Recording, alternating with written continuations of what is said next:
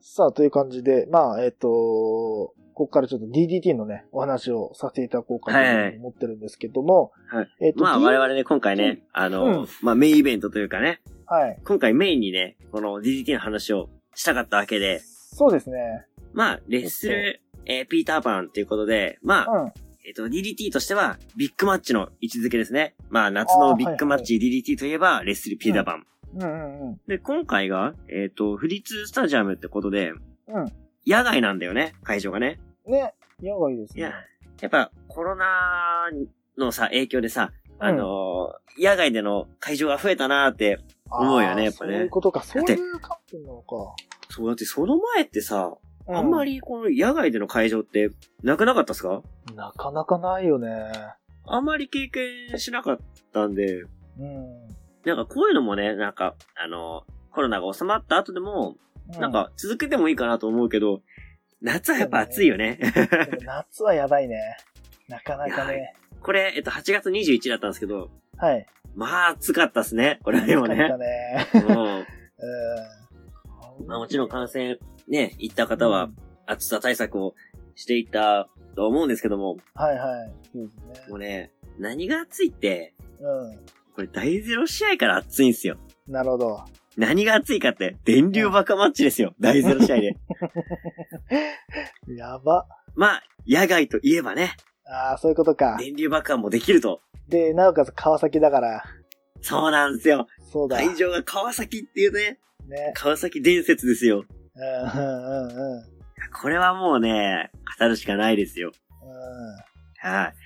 まあ、えー対戦はですね、えっと、大仁田厚、高木三四郎、秋と、えー伊藤麻希うん、バーサス、えー、クロちゃん、スーパーササダンゴマシン、えー、黒田哲広、えー、これ、青、青い光かな？うん。この青い光って人さ、これ、アップアップガールズ、えっと、な、ん？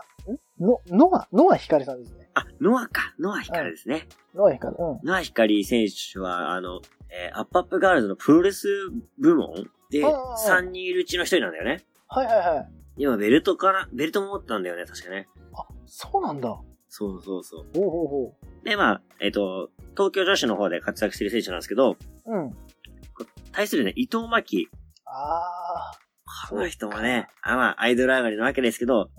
うんあのー登場の、えー、トーナメントがありまして、うん。うん。なんと伊藤真希優勝しましたね。おー、はーい。すげえ。まあ、伊藤真希は普通 DDT でもね、あの、活躍してるんで、あの、うん。知ってる方もね、多いんじゃないかなと思うんですけど、うんうん。まあ、ここで満を持してね、大仁田と組んで電流爆破っすよ。ねえ。やばいでな。、現役のね、まあ、現役？うん。のアイドルのね、人も電流爆破に加わってるってこの、カオスさ。カオスで、もはや。で、何が一番カオスってクロちゃんだからね。意味がわかんない。何？まさかのクロちゃんがいるってね。まあ、えっ、と、あれだよね、前回うん。やってんだよね。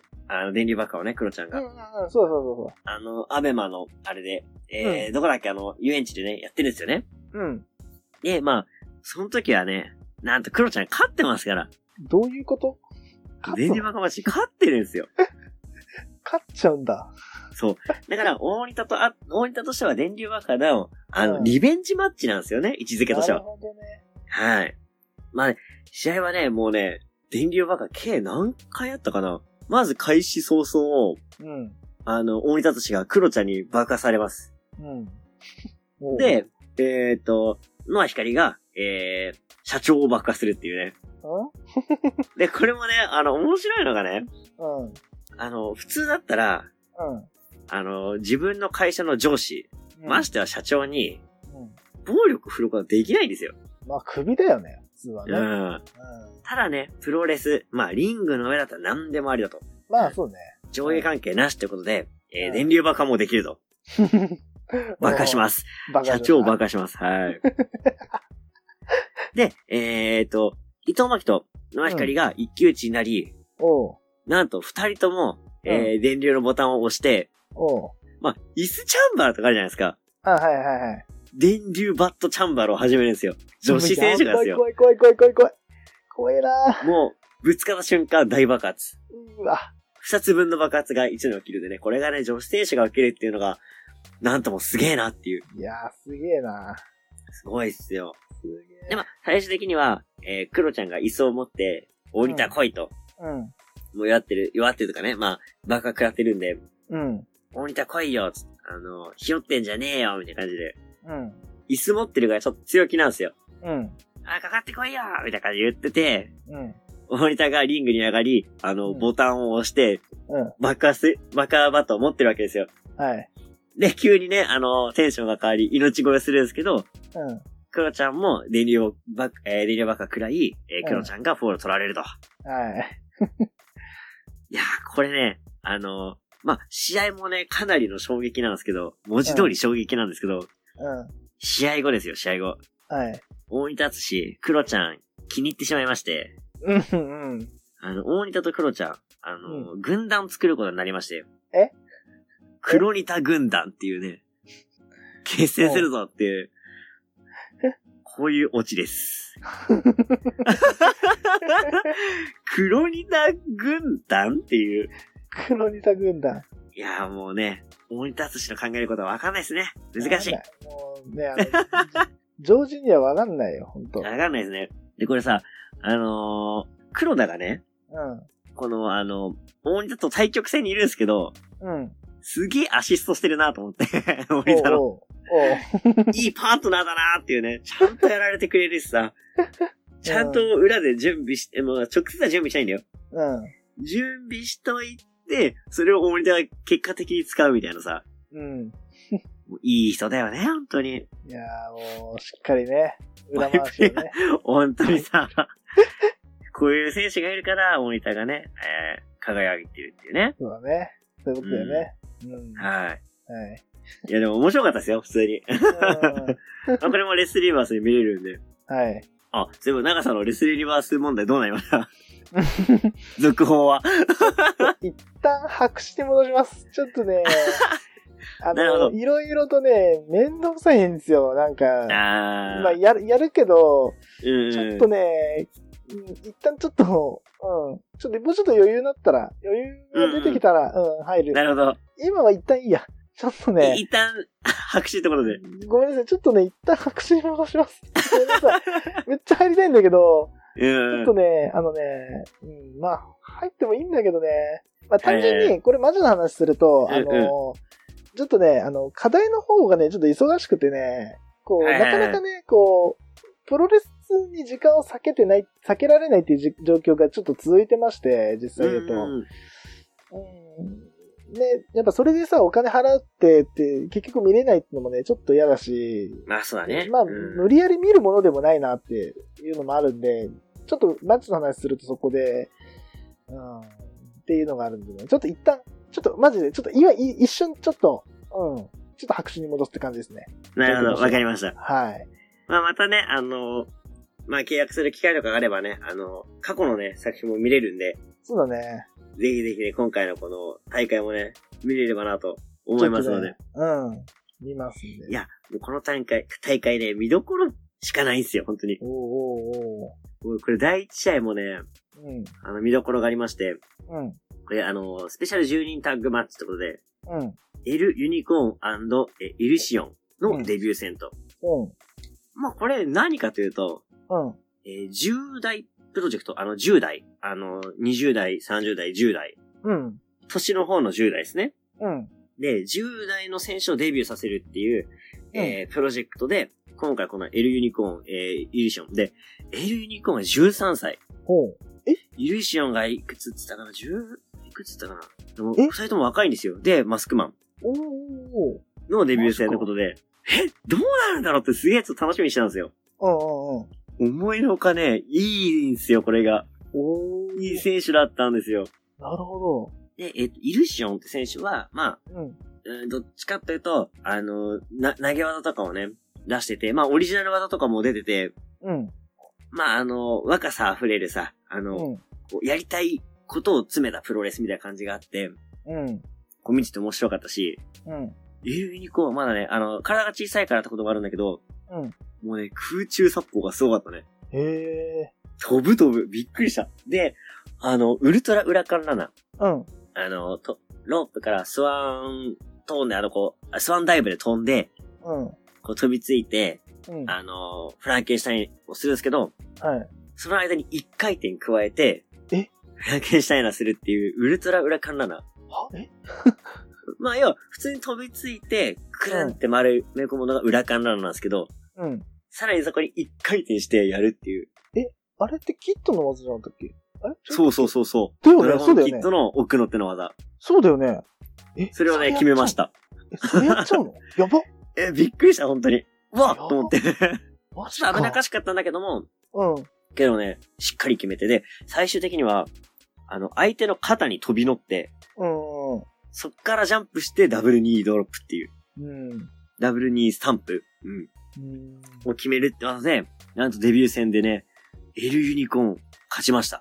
おやっぱこう、新しいさ、選手、で、さらにね、このなんかフレッシュな感じがしてさ、うん。こう見てても新しい技がさ、出てくると、おーってなるわけよ。うん。で、さらに若いっていくとね、よりね、こう応援したくなるってことで、うん。これね、まあデビューっつってるわけだから、まあ今後も多分戦上がってくると思うんだけども、そうだね。いや、楽しみだね。そうね。これちょっとね、あの、とユユニコーン。うん。昔ね、あの、9歳くらいのレスラーでユニくんって人いたのよ。うん。あー、なんか言ったな。いたよね。うんうんうん。あの子とかさ、今大きくなっててもさ、うん。まだ10代、10代なんじゃねと思って、あれ？このプロジェクトとかに出てってもおかしくねえよなとかちょっとね、あ思っちゃったりしたりしてね。あうんまあまあ、違うと思うけどね。わかんないけどな。うん。2008年生まれか。2008年生まれってことは今13歳。今 ?13 歳くらい？うん。で、当時から裏カンラナやってるし、うんうんうん。ムーンサルトやってるし、スカイ、スカイツリー、ん？スカイツイスタープレスおうおうってるんだよね。なるほどね。で、今、で今、東京の中学に引っ越すため、家族と引っ越して、レスラー活動を休業し、まあ、うんうんうんえっと、勉学と両立するため、現在は練習生として活動。ほう。うん。うん。まあ、皆まで言うなんですけど。まあ、聞かんな。なんか、聞くな。うん。聞くな、聞くな。そういうことだ。なんかぽくないっていう。うんまあ、わかんないけどね。全然違う人かもしれないし。まあ、うん違う人だと思ってますけども。そうですね。ね、あの、ね、AW とかで活躍してるリホっていう選手いいじゃないですか、女子レ、女子プロレスラーの。はい。あの人もね、あの、昔からね、やってて、うん。すごい小学生レスラーとかだったんじゃないかなああ、そっか。うん。小学生、中学生くらいか。うん。だうん。から、ちっちゃい時からやってて、こうやってね、あの、体制するパターンもあるんでね。うん。この若い選手、こう追っかけていくのもいいんじゃないかなっていうね、そうだね。感じはしますね。うん。はい。はい。で、まあ、第2試合。はい。これがね、ちょっと複雑なんですけども、これな、どういうこと？んえーダブルリング、ダブルシングルマッチ、えーまあ、二つリングがあって、はい。二つのリング、えーリングで、二つのシングルマッチを同時に行いますよっていう。うん、うん、うん、うん。で、まあ、えーアントンと、えー、オーアシトール戦って、うんチーノと平田がやるんですけど、はい。どっちもね、あの、すぐ終わるんですよ。これ何これ ?11 秒そうそう ?11 秒で終わってんですけど、どういうことこれ？え？え？で結局 ?11 再秒試合が行われまして、ああ、そうね、最初やね。はい。うん。うん。で、まあ、無効試合と。理由、レフリー同士で揉めたためっていう。え、え、え、え、え、ねあ、レフリーと揉めたんじゃなくて、レフリーどうして揉めたの？レフリー、要は、これ、うお互いシングルマッチやってるんで、うん。まあ、二人ね、あのーレフリーいるよねっていう。ああ、そうね、そうね。レフリーまあ、いるね。木曽レフリーと松井レフリーなんですけど、うん。このね、レフリー同士が揉めるんですよ。ああ、最悪だ、これは。今こっちがフォール、フォールしようとしてんでしょうかみたいな感じで、揉めて、レスラーが止めて、ちょっと試合やめてくれっつって、試合が終わるっていう。最悪だ、これ。これはもう試合なんだよ、これ。で、もう再々試合。最最試合。うこれはメインリング VS サブリング。どういうこと？どういうこまあ、もともとメインリングで戦おうとしていた、え、オーアシトール・アントニオ・ホンダうん、で、レフリーの木曽大輔が、うえー、タッグを組みまして、と対する D の平田和樹と、えー、松井レフリーがタッグを組んで、ろあ6人タッグを行うと。6人タッグなんだ。え、待って。ただね、レフリー2人とも出てるわけで、うん、そうだよ。組んじゃったらリング内レフリーいないじゃないですか。そうだよ、どうすんのよ。レフェリーいねえじゃん、どうしようもねえじゃん。ここでね、来たのがうん、あのー、えっ、と、あ、やべ、ダメとっちゃった。あの、GM、えっ、と、あー、今アモン GM えっと今 GM じゃないか。か。まあ、GM って書いてるな、とりあえず。うん。あ、書いてる。い今林さんだ。今は。あ、そう、え今、今林か。うん。さんが来まして、レフリーシャツを着て、試合が続行すると。DDT らしいなぁ。いやー、も面白いよね。いや、レフリーが普通に、あの、技するんですよ。待って、だって、この後さ、この二人さ、レフェリングするはずだよね、多分。レフリングしないんです。これで今日終わりなんだ、この二人の仕はい事。。今林さんがレフリングするんで、もう、プロレスラーです、もう。レフリーとしてプロレスをします。はい。レフリングはしません。はい。おかしな話なんだけども、いや、だってさ、これさ、あの、今、あのはいホームページで、ササイトで見てんだけどさ、うんうん。あの、松井さんが綺麗にさ、あの、木戸さん、木戸さんか、うんうん。木戸さ基礎レんもさ、ね。基礎さん、うん基礎レうん基礎大好きで。基礎さんはさうんあの、ブレーンバストしてんのよ。ぶっちゃ綺麗なのよ、ブレーンバストの角度がさ。いやー、ただね、うん、その大技のブレンバスタうん。ー、かわされます。かわされんの？かわされて、そのまま首固めで、なんと、人さんがスリーカウント取ると。え、もうさ、あの、マジあの、D のたちの立場よ。大橋と俺たちの。ねいや、ほんとよ。これもう全部さ、試合さ、あの、試合時間で言えば多分さ、これ、5分経ってないよ。試合時間だけで見れば。そうだね。ううんん。あの、再々試合も2分3、2分53秒でしょ？ねで、これ、再試合も1分50、1分28秒でしょ？はいはい。これさ、あの、まず最初のさ、やつも11秒でしょ？これ多分あの、1分、うん、5分経ってないね。経ってないね5これ分経ってないね。うん。これおそらくあの、試合以外のところで時間かかってるね、これ絶対ね。そうだね。ちなみにこの、えー、再々試合はですね、2分53秒首固めで、うん。えー、人大好きが勝ってると。どういうことだよ。おかしな話なんですよ。どういうことだよ。いや、あの、レフェリーがレフェリーにポール取っちゃダメ。ダメなの。い何やったのこれ。どういうこと？や、でもまあ DDT らしさのね、詰まった。まあ、面白い試合でしたよ。はい。他じゃ見られないよ、こんな。ね。レフリーと、レフリーがね、えー、レスラーとタッグ組んで試合するんですから。さすがにさ、レッドシューズ海野でさえさ、あの、レフェリングはさ、あの、なんつうの、こう、ド派手にやるけどさ、うんあの、プロレスはしないじゃん。しないね。試合はしないじゃないですか、絶対うんに。うん。その一線は超えないじゃないですか。そうだね。簡単に超えてくるね。DDT こうやって見はたね。うん最高だね。最高です、本当はい。いいですね。これが第2試合ですからね。待って、まだか。いや、続きましてじゃあ、第3試合。はい。はい。スペシャルハードコアタッグマッチ。うん。えー、笠井淳クリス・ブルックス。おうバーサス、笠俣俊馬マオ。おう要はですね、えっと、DDT の、えーんハードコア部門うん。の勝俣とマオ。ああ、そっか。まあ、サウナカミーナですね。ああ、はいはい。対、えー、まあ、ハードコアレジェンド。うん。ジャパニーズハードコアレジェンド、笠井淳と、うん。まあ、えー、まあそこでね、タッグを組んでるクリス・ブルックス。うん。純粋に、あの、ハードコアのね、えーデスマッチとかを経験してる選手対、うん。デス、えっと、DDT 流のデスマッチをやる二人がぶつかると。うん。で、これ面白いのがね、勝松俊馬の、えーはい得意競技、競技が、レゴブロックなんですよ。おお。まあ、ブロックをね、こう巻いてさ、こう、技をかけたら、あの、角っちょが刺さるわけですよ。痛いよ、意外と地味に痛いよ。これ痛いんですよ。で、マオの狂気、うん。衣装ボックス。おうこれ最近結構使ってるんですよね、マオが。あで、まあこの二人はね、あの、この二つの狂気を使うんだけど、あ。うん。まあ、笠井淳とかクリス・ブルックスは、あの、普通に椅子とか、はい。あの、ラダーとかを使うわけ。うん。で、この日のね、あの、一番のえー見どころは、あの、うん。大量のね、ブロックをリングに巻いて、はい。勝俣俊馬がね、リングシールド脱ぐんですよ。おお。で、笠井淳に、こう、かかってこいと。うん。つまり笠井淳は、あの、過去にね、裸足画鋲デスマッチやってるんですよ。ああ。うわそれの DDT リメイクなわけですよ。うわうわうわうわうわうわ。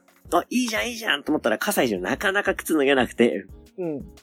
痺れを切らして、ただ裸足になった勝俣俊馬が襲いに行くっていう。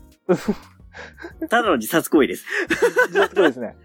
ああ。でい、さらにムーンサルトするんですよ、うん片島が。はい。着地、うん足なんですよね。裸足。ブロックの上。うわーえ、これもう見てるね、俺の足の裏まで痛かったからね。あ、もう痛いね。もう聞いてるだけで痛いもん、今。うん。うで、わ。笠井淳は過去のインタビューで、あの、うん。今までのデスマッチで一番きつかった、まあ一番痛かったのは、うん。あの、裸足の画鋲だっつって。いやでもそんな笠井もね、ムーンサルトはしないですから、足で。ーうんうん。ブロックの上にさ、腹踏むだけでも痛いじゃん。痛いよ。それをさ、ジャンプするだけじゃないんだよ。ムーンサルトの着地すんだよ。いややばーと思って。ー、やば。で、まあ、バンバンね、えー、ブロック攻撃、えー、衣装ボックス攻撃出てくる中、うん。クリス・ブルックスが、あの、ラダーにね、思いっきり叩きつけたり、うん。笠井淳がね、あの、得意狂気、竹串を出したり、来たよ。4人とも竹串刺さってるね、状態で、いや。あの、ブロックの上で試合するって、どんな状況？みたいなど。ういう状況？マジどういう状況これ？でね、まあ、マオはね、えー衣装ケースで攻撃してるわけですよ、一生懸命ね。うん。その中、笠井淳がね、あの、包丁を持ってきて、あ、始まったよ。それを包丁で攻撃するわけ。ナタみたいな感じで振り回してさ、やば。そりゃ、勝ち目ねえよっていう。うんそりゃもうずるいでしょって思いながらも、まあ、これがね、あの、本家デスマッチの洗礼だっていう感じで、うん。こう、ひよっこ扱いするというかね、うん、うんレジェンドらしい、まあ、振る舞いだなと思いつつ。うん。で、クリス・ブルックスも、えー、葛西淳もね、あのーリバースタイガードライバー、垂直落下式のタイガードライバうん。ーを得意にしてるんで、うん二、人で最後はね、あの、同じ技で締めるとなるほどね。いうような感じで、この試合はね、えー、クリス・ブルックスが勝ちましたと。うん。まあでも、ここの二人のね、えー共演も、まあ、クルーね、方の共演もね、見れたし、うんうん。マオたちのね、この DDT らしい、えー、うん。ハードコアもね、存分にこう、味わえたので、この試合は面白かったですね。なかなかね。いや、てか、レゴブロックの、そうね、うんなんか間違ってレゴブロックに足、こう、なんつうの、踏んじゃった時痛いもんね。痛いね。痛いもんな、いうん。や、今思い出しただけで痛いと思ったけどさ、ムーンサルサしたんだ。で、足から着地か。そうそもう、一日中痛み残るよね、絶対。う。ええ残るね。うん。あとだって、やっぱシンプルに、マオがいい選手だなってね、ほんとつくづく思った。あー、そっか。受けといい、このなんかさ、うんあの、客のね、受けといいさ、分かってるなっていうね。うんうん。これなんかレスマッチってそういう掛け合いとか大事じゃん。お客さんをこう引きつける力というかさ、うん。すごい大事だから、いや、カリスマ性あるなって思ったね。そうか。うん。まあ、お互いね、この二人、サウナ好きだからね、よりね、そうなんですよ。ちょっと注目したいね。はいはい。まあ負けてしまいましたけどね。うん。まあね。うん。まあ良かったなって感じです。うん。はい。はい、じゃあ続きまして、第4試合。うん。KOD6 人タッグ選手権試合。うん。で、チャンピオンが煙鉄、えー、うん高尾相馬、日野裕二。はい。で、えー、今回チャレンジャーが、えー、樋口、坂口、赤井咲と。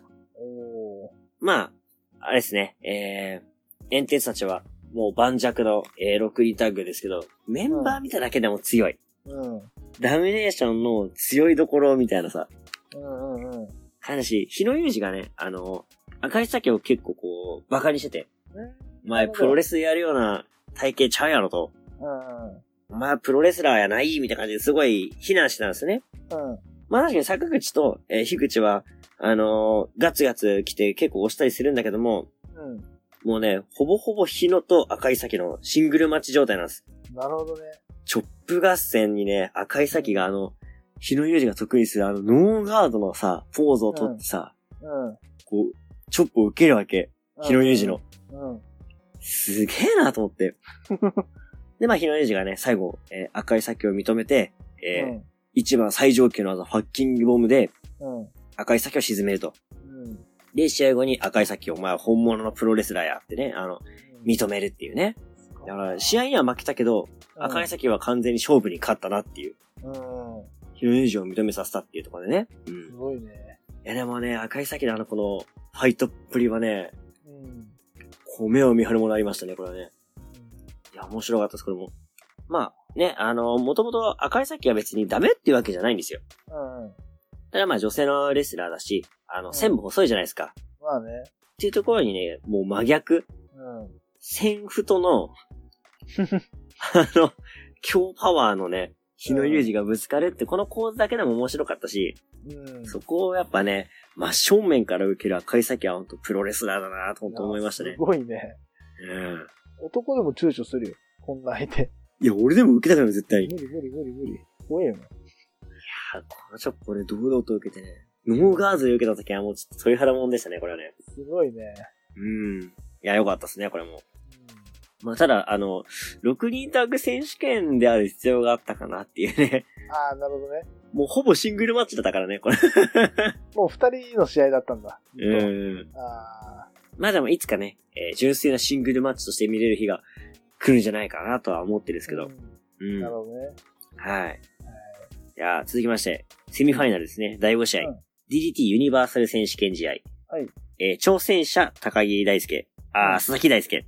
うんで、王者、えー上野祐希なんですけど、うんこの試合、ベルト巻いて入場してきたのは、佐々木大輔なんですよ。なんで？まあ、は平たく言えば盗みましたね。あ、盗んだ？ああ、それだそう。そう。それだ。まあだから、チャンピオンとして認めないっていうところで、うん。ベルトを奪い入場してきたわけですよ。おー。まあ、試合は終始ね、えー、佐々木ペースというか、ダミネーションペースというか、ああ、なるほど。で、進んでいくと、うん。で途中で、ベルトでね、思いっきりオーダーされるんですよ。うんうんうん。最近見たベルトの攻撃の中で一番強烈でしたね。おー。もう思いっきりフルスイングで顔面ぶん殴って、うん。で、そんな血出るっていうか、すっごい上の雪血出てましたね。おー。もうダラダラ。だって、これ試合のレポート画像見たけど、はい。結構出てるよね、血、これ。いや、すごかったですよ。ほんと、ポタポタポタポタポタって感じで。いや、僕ね、これ。うん、垂れるくらい。うん。やっぱ、若い選手だからかもしんないですけど、ああの、ノアの清宮とかね、すごい血出たじゃないですか。そうだね。ちょっとなんか噴水というかさ、こう、飛び出ちゃってるくらいのさ、うん。血の出方だったし、うん。上野も損壊出てて、で、試合進んでるとさ、ちょっと、傷口がこう止まっていくというかさ、うん。こう血が止まっていくにつれて上野もこう、ペースを上げてったりとかして、反撃していくってところも面白かったんだけど、うん。序盤すごい佐々木大輔がバーッと攻めて、ちょっと吹き返してきたかなと思ったら、うん。佐々木大輔がね、あのえーっと、ラーミスティカ式の、いきなりね、あのクロスオーバーフェイスロックを決めて、うん。もう一気に締め上げて、ギブアップと。うわもうそうはさせないぞって感じで。あ、じゃあももうそれまで、う、うん。あの、えーっとね、トルニージョってあの回転式のあの飛び技？うん。で、上野由紀がこう、ペースを変えたんですよね。うん。で、どんどんどんどんこう上野が技を出してって、うん佐々木大輔を追い詰めるんですけども、うん。一発、もうカウンターでザクンと入った瞬間に、一気にこうね、えー、ギブアップ、タップアウト奪うっていうね。そうか。まあなんかそれも佐々木大輔らしいなと思ったし、うん。やるときはもうやっちまうぞって感じの殺気が溢れるね、締め上げを、うん、見せましたね。うん。で、まあこれであの、正真正銘ベルトを巻くことができるとうん。いうような感じで、これ、7度防衛してたんですけど、うん。あ、じゃあ、6回防衛したんですよ。うん。で、7度目の防衛に失敗。あ佐々木大輔が第5代チャンピオンになりましたと。あ、なるほど。いや、でもやっぱ佐々木大輔、いや、面白いな、やっぱ、プロレスが上手い。うん。うん。こうペース作っていくのも上手いし、うん。うまくこう、上野勇気を転がしたなっていう試合でしたね。うん。はーい。まあ、こんな感じじゃあ、次行きましょうか。はい。はい。え次がメインイベントですね。はい。KOD 無差別級選手権試合。うん。えー、チャレンジャー、竹下幸之助、バーサスチャンピオン、秋山純ってことで。いや、もう、ねねやっぱね、秋山純、体でけえし、ごついし、強えなっていう。うん。秋山純っていうこの強さの塊みたいなさ、うん。人に、まあ、えっ、と、KOD トーナメント覇者、竹下幸之介が挑んだって感じだね。そっか、そっか。うん。やっぱ秋山のこの絶対王者感が、うん。やっぱもう滲み出てんだよね、オーラとして。うんうんうん。で、そこになんとか食らいつき、竹下幸之介って感じで。うん。終盤のエクスプロイダーと、あの、ジャーマンの張り合いとかは、うん。結構押してるんですよ、あのー、竹下幸之助が。うん。やっぱね、ジャーマン得意にしてるだけあって、あの投げ合いで、秋山を追い詰めるっていうのはすごいなっていう。ほうん。で、さらに言うと、ここのね、投げ合いもそうなんだけど、ー。うん。お互いね、膝を使いまくるんですよ。ザーヒーとあれか。そう、ジャンピングニーパート対ザーヒー。うわー、そういうことか。いや、だからね、結構しかもお互いえぐいのを入れるんですよね。うんうんうん。だからこれ、もう、KOD 無差別級選手権試合じゃなくて、うん。KO2 の可能性もあった、これは。うん。出たよ、出ましたよ、出ましたよ。KO2 の可能性もありました。これ、キングオブ2ですよ。出ました、出ました、出ましたよ。キングオブ2出ましたよ決勝と言っても過言ではない。終わったじゃん。企画終わったじゃん。終わっちゃったじゃん、企画で。まずいよ。これまずいよ。うん結果出ちゃったね、これね。出ちゃってんだ。まずいよ。ダメだよ。まあまあまあ、これ、本当ね、あのね、試合見たらわかる。うもう、膝と膝の戦いだった、これは。ん。なるほどね。まさしく。うん。うんうんもうお互いにあの、2パットを下げての膝。うん。うん。顔面に直撃のね、膝もね、全然何発もあったし、うん。結構最初の方に、秋山がね、その膝で活路を見出すんだけど、うん。竹下が、それをやっぱ払いのけるかのようにザーヒーでね、上回るわけよ。うん。狙ってるなというね、うん。膝で負けねえぞって意地が出てましたね。うわうん。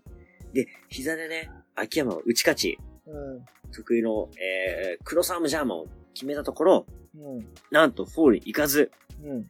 あの、変形チキンウィングフェイスロック最近使ってるんですよね、これ。ああ、そうなんだ。そうなんです。うん。だからなんか、膝使ってさ、うん。この、これもなんか、チキンウィングフェイスロックと、うんあの、ストレッチプラムの合体技みたいな感じでさ、うん。ちょっとなんかあの、秋山に対して王道プロレスの、なんか合体版の技を出していくような感じがして、なるほこれはな、これでなんか、ね、あの、王道で上回りたい竹下っていうのがあったのかなっていう。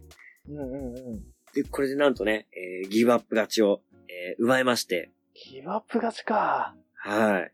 うわ77代王者に竹下が返り咲きました。ーおで、かつ、えー初代キングオブ2位は、ザーヒーでございます。ー。な、絶対、あ、結局、あれ？ザーヒーが勝っちゃった。ザーヒー勝っちゃったよ。ザーヒー勝っちゃったね。ダメだよ。ダメだよ。ちゃんと決めないとネーミング。センスはね、あの、まだしも、うん。うん。まあ確かに威力はあるし、確かに、膝で秋山を上回ったっていうのは、まあ評価すべき点かなと。うん。まあ、これ予選大会優勝会かな。あうん。なるほどね。あなんでこれでもうザーヒーはもうエントリー確実ですな、これは。確実ですね。今日ね。確実ですわ。はい。いいね。まあ、だからね、あの、なんだろうな。竹下としては、うん。うん。すべてにおいてこの秋山を上回りたいって気持ちがあったんだろうね。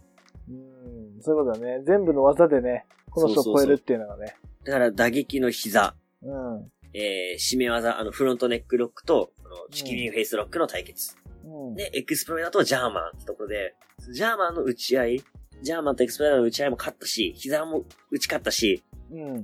で、かつ、やっぱあの、ね、ギブアップ勝ちをしたってことで、うん。えー、サブミッション系も上回り、さらには、あ完全報復じゃないですか、もう。うん。タップアウトなんで、そうだね。その精神的な面でも上回るってことで、うん。すべてにおいてこの秋山純っていうのを乗り越えたっていう感じが、すごいあったね。うん。うん。強敵をこの完全に打ち負かしてやったぞっていうね。はい。いやでも試合的にすごい面白かったですね。見どころがたくさん詰まってて。いいね。えよかったっすよ、これ。いいね。はい。で、なんとね、クリス・ブルックスがうん。リング上に上がり調整表明と。うん。でね、この、9月の後楽園っていうのは、うん。ビッグマッチ明けでね、意外とタイトルがね、一瞬で移動したりとかするようなね、うんうん。場面があったりとね、面白い大会なので、この、え、9月26日の後楽園大会もうん。どうなるかっていうね。なるほこれなんかさ、あの、イブシがさ、ど。うん。えっと、あれ、ケニーってやったし試合の次の大会かな？うん。?9 月の後楽園でさ、エルジェネリコが一発でさ、ベルト取っちゃった感じがなんかさ、うん。それクリスと重なって見えてさ、うん。この大激闘の後だったし、うんうんうん。どうなるっていう、ちょっと楽しみも出てきましたね。面白いね。うん。いうん。や、あのね、この、次も見せつつ、今の、えー DDT っていうのもフルでね、こう、味わえるような大会だったんじゃないかなっていうね、なるほどね。いうような感じですね。うん。はい。いや、DDT を堪能できる大会でしたよ、本当にうんね。うん。まあ、ぜひね、あの、ユニバース入ってる人は、ね、あの、見ていただきたいですし、うん。うん。入ってない人もね、ぜひこれを聞いてちょっと、入りたいっていう気持ちになってくれたら嬉しいな。うん。うん。ちょっと、わあこれ、竹下対クリス・ブックスか。なるほど。これも楽しみですよね。なんか、また見たいなっていう。